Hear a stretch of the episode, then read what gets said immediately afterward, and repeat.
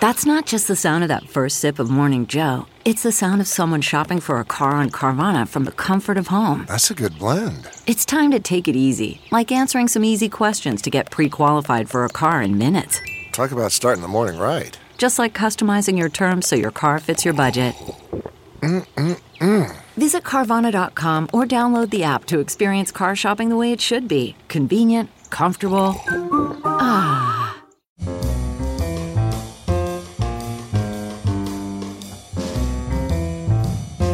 This is Merriam Webster's Word of the Day for Sunday, August 3rd. Brought to you by Merriam Webster's Collegiate Dictionary, 11th edition.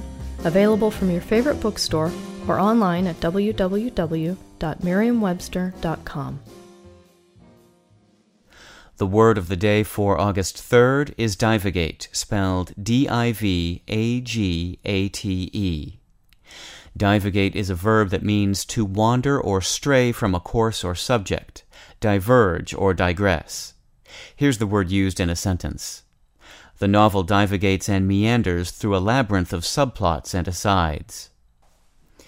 Divagate hasn't wandered far in meaning from its Latin ancestors. It descends from the verb divagari, which comes from the prefix dis, meaning apart, and vagari, meaning to wander.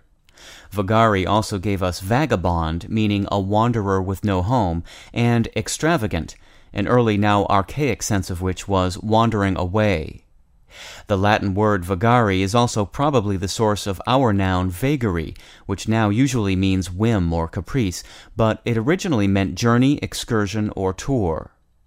Even the verb stray may have evolved from vagari by way of vulgar Latin and Middle French.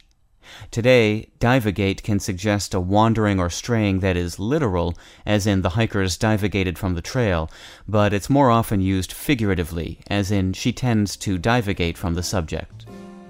With your word of the day for Sunday, August 3rd, I'm Peter Sokolowski. For more information, visit Merriam-Webster online at www.merriam-webster.com.